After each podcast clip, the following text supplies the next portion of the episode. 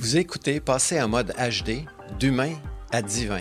Je suis George Wright et dans ce podcast, je vais vous partager mes perceptions, mes idées et mes trucs, mes découvertes pour que vous puissiez devenir une meilleure version de vous et accéder à une vie remplie de belles réalisations. C'est un rendez-vous des entrepreneurs, des chefs d'entreprise, aux gestionnaires des relations humaines et pour tous les leaders désireux de faire un impact stimulant et durable en utilisant leur plein potentiel créatif. Bonjour à tous et bienvenue dans l'épisode 2 du podcast Passé en mode HD, d'humain à divin. Dans ce podcast, je vais vous parler de, des deux zones qui suivent la zone de confort, c'est-à-dire la zone d'inconfort et la zone d'apprentissage. Dans le dernier podcast, je vous ai parlé de la zone de confort. Puis si vous si vous n'avez pas écouté cette partie-là, le premier épisode, je vous encourage à retourner le voir parce qu'il y a des éléments importants qui vont vous aider à mieux comprendre les deux, les deux étapes suivantes, qui sont la zone d'inconfort et la zone d'apprentissage. Donc, il y a deux façons de sortir. En fait, il y a deux raisons pour lesquelles on peut sortir de notre zone de confort. La première, c'est un choix personnel que je fais. Et le deuxième, c'est la vie qui me bouscule. Dans le premier choix, je, décide d'arrêter de, fumer parce que j'ai un choix personnel. J'ai décidé que c'était mieux pour moi, puis euh, de cette façon-là, je vais faire une économie d'argent, puis je vais avoir une meilleure santé.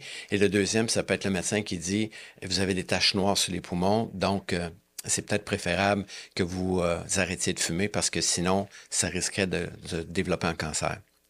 Donc, les deux choix, c'est inévitable. On va avoir à sortir de notre zone de confort un jour dans notre vie parce que la vie est toujours en évolution et le changement, c'est quelque chose de très permanent. Donc, pourquoi j'arrive pas à sortir de la zone de confort? C'est que dès qu'on sort de notre zone de confort, que ce soit volontairement ou involontairement, puis on va rentrer dans une zone d'apprentissage. Et souvent, cette zone d'apprentissage-là va être inscrite à l'intérieur de notre inconscient dans comment ça s'est passé pour moi lorsque j'ai eu à apprendre quelque chose de nouveau, lorsque j'ai eu à faire un changement majeur? Puis pour plusieurs, ce premier changement-là, ça s'est fait à l'école. Lorsqu'on est rentré à l'école à 6 ans, eh, les gens, en fait, l'enfant rentre à l'école, puis il va être comparé aux élèves qui sont à côté. Ils vont être aussi comparés avec les notes qu'ils ont eues euh, de leur frères ou sœurs qui ont passé avant eux. Et là, il va y avoir de la dévalorisation et de la culpabilisation. Et, là, on va rentrer dans ce qu'on appelle de la dépression, qui est la dévalorisation puis la culpabilisation. Et, dans ce dans cet élément-là, en fait, je, souvent, je vais donner des exemples quand je fais des formations en entreprise. Puis un des exemples que je donne souvent, c'est lorsqu'on est rentré à l'école, c'était très rare qu'on nous a, on nous a souvent évalué plutôt euh, avec les erreurs qu'on a faites. Si je prends l'exemple d'une dictée de 100 mots, ben, on a fait cinq erreurs, et là, on va nous dire, ah, tu cinq erreurs. Si le professeur avait dit, tu as 95 bons mots sur 100, tu cinq mots que tu n'as pas réussi, c'est beaucoup plus valorisant que de se faire dire, tu cinq erreurs. Donc, ça, la, sortie de zone de confort, c'est automatiquement, on se, retrouve dans une zone fragile pour beaucoup, beaucoup de monde, cette zone fragile-là, elle, est, elle peut être euh, empreinte de peur de réussir, de ne pas être à la hauteur, d'être critiqué, d'être jugé, comme je parlais tout à l'heure, de, de retourner avec un apprentissage, une expérience de l'apprentissage qui était douloureux, donc la rentrée scolaire. Et là, la personne va avoir tendance à vouloir retourner dans ce qui était confortable. Je vous parlais de, dans le premier épisode que j'avais peur de parler devant le monde. C'était ma plus grande peur. Et, j'ai su par la suite que c'est une des peurs les plus grandes, c'est de parler en public. Donc, j'ai décidé, moi, de partir de décider de faire une conférence un jour parce que j'ai dit, il faut que je fasse face à ma peur. Donc, j'ai décidé de lancer une conférence. Et je peux vous garantir que c'était inconfortable pour moi. D'ailleurs, faire des podcasts pour moi, c'est pas c'était pas sur ma bucket list dans ma vie. De faire des podcasts, ça m'amène à sortir de ma zone de confort et faire des choses différemment. Donc, j'apprends. Je suis en apprentissage. Je vais développer un peu plus de pratique, plus de, de, sécurité ou de confort dans, mes podcasts. Puis éventuellement, ça va être beaucoup plus facile pour moi. Mais au départ, je vous avoue que c'est pas, pas simple. Donc, ce que j'ai fait pour mes conférences, c'est que j'ai décidé de lancer une conférence. La première semaine, la semaine avant la conférence, qui était un jeudi soir, J'étais euh, malade, mais vraiment malade. J'étais non fonctionnel pendant toute la semaine. Pourquoi? Parce que là, j'étais rentré dans une zone d'apprentissage. Je devais apprendre à faire les choses différemment. Donc, faire les choses différemment, ça me mène à sortir de ma zone de confort. Et là, j'ai dû apprendre à me faire confiance, apprendre à ne pas penser que les gens étaient pour rire de moi, le ridicule, etc., etc. Il y a plein de choses qui peuvent se jouer. C'est pas toujours évident lorsqu'on sort de notre zone de confort, pourquoi on résiste et qu'est-ce qui émerge de nous. Mais, mais éventuellement, il y a quelque chose qui va se passer devant, dans, le changement de, de, de, soit de fonction, même un mariage, euh, peu, le, peu importe le changement qu'on vit dans notre vie, il y a toujours un, apprentissage à faire. Puis cet apprentissage-là, souvent, pour bien des gens, c'est douloureux.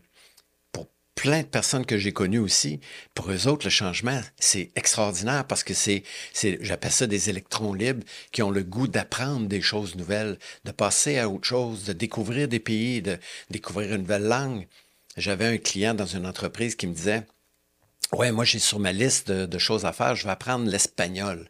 Puis j'ai dit, ça fait combien d'années qu'il est sur ta liste de, projets? Il dit, ça fait minimum cinq ou six ans. Je dis, combien de fois tu vas au, Mexique par année? Ah, il y a une ou, deux ans à peu près, je vais au Mexique. J'ai dit, bon, t'as pas de motivation. ton motif pour passer à l'action puis faire le changement, il est pas assez grand. Mais je dis, si tu rencontrais aujourd'hui une Mexicaine qui ne parle que le que l'espagnol, il y a des fortes chances que ta motivation soit beaucoup plus grande. Donc, la zone d'apprentissage, c'est une zone extraordinaire, c'est une zone magique. C'est là qu'on va découvrir des nouveaux talents, des nouvelles compétences. J'ai eu à faire un, travail dans une entreprise où, le, jeune homme a eu une promotion. Il était devenu euh, contremaître. Avant, il était sur la ligne de production, il était devenu contremaître. Et là, il était incapable de faire des interventions avec son personnel parce que c'était nouveau pour lui. On lui a juste, j'ai juste expliqué, si on te montre comment faire les choses, ça va devenir plus facile pour toi avec le temps. Comme apprendre une langue, c'est pas parce qu'on a suivi un cours de, français ou d'espagnol ou d'anglais ou, ou d'allemand qu'on est devenu parfaitement bilingue. Ça prend un peu de pratique. Donc, la zone d'apprentissage, c'est une zone essentielle si on veut passer à autre chose dans notre vie, puis là, dans le prochain podcast, je vais vous parler des deux, des deux zones qui vont suivre et qu'est-ce qui joue à l'intérieur de chaque être humain lorsqu'un changement est euh, obligatoire ou un changement qu'on a fait par choix. Donc, je vous encourage à vous poser la question. Moi, mon apprentissage quand j'étais jeune, quand je rentré à l'école, comment ça s'est passé pour moi? Est-ce que cette expérience-là, était agréable?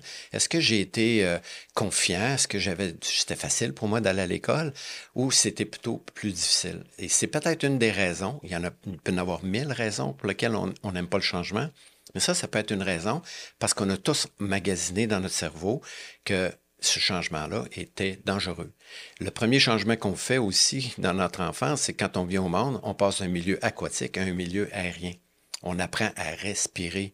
Parce qu'avant, c'était notre, mère qui respirait pour nous. ce sont tous des choses inscrites dans notre inconscient qui sont, une fois qu'ils sont montées à notre conscience, on peut travailler dessus, on peut développer une nouvelle compétence. Et à force de pratiquer, ça devient une compétence inconsciente.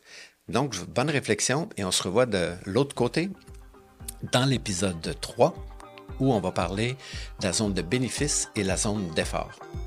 Bonne recherche.